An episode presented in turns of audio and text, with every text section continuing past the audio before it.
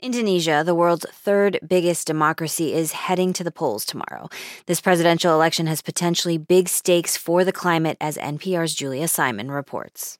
In recent years, the biggest country in Southeast Asia has been heading in the wrong direction when it comes to planet heating pollution.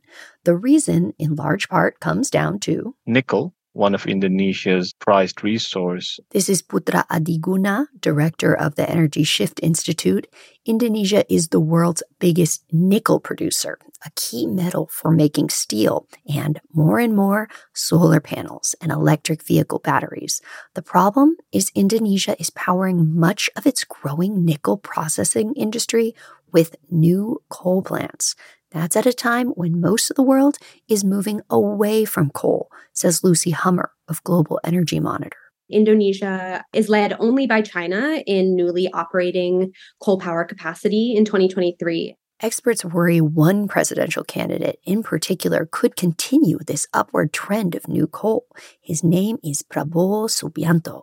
The current Minister of Defense and frontrunner has a dark past. He's the former head of special forces connected to numerous alleged human rights abuses. He owns a coal and energy business. Prabowo wants to increase the coal powered nickel industry, says Adiguna. The message is quite clear that Prabowo will be pushing hard to continue the nickel processing. Adiguna notes the other candidates, particularly Anies Baswedan, have been more outspoken on the need to improve the nickel industry's environmental footprint it isn't just coal plants that's a climate concern when it comes to Prabowo's policy proposals.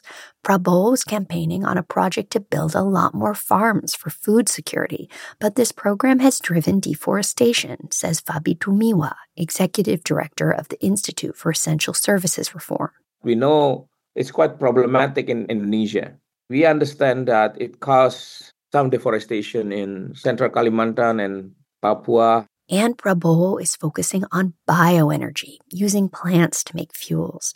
But planting lots of crops like palm oil for bioenergy can also drive deforestation.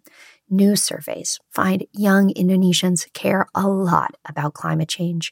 Experts worry none of the candidates are putting forward enough policy solutions necessary to meet the country's climate targets. Julia Simon, NPR News.